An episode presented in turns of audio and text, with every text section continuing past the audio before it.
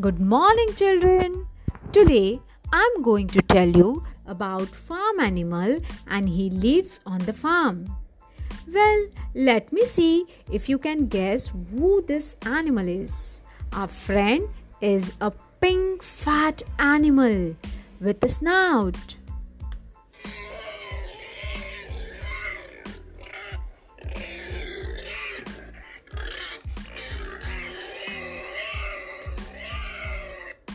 Can you guess which animal make this sound? This is the pig. The pig is pink in color and has four legs and a curly tail. The sound that it makes is called grunting. A pig's nose is known as a snout. Pigs love to roll in the mud. They have very thick skin and do not sweat. This makes them feel very hot.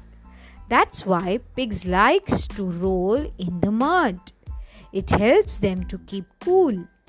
It also keeps the flies and mosquitoes away. Pigs do have very small eyes and poor eyesight.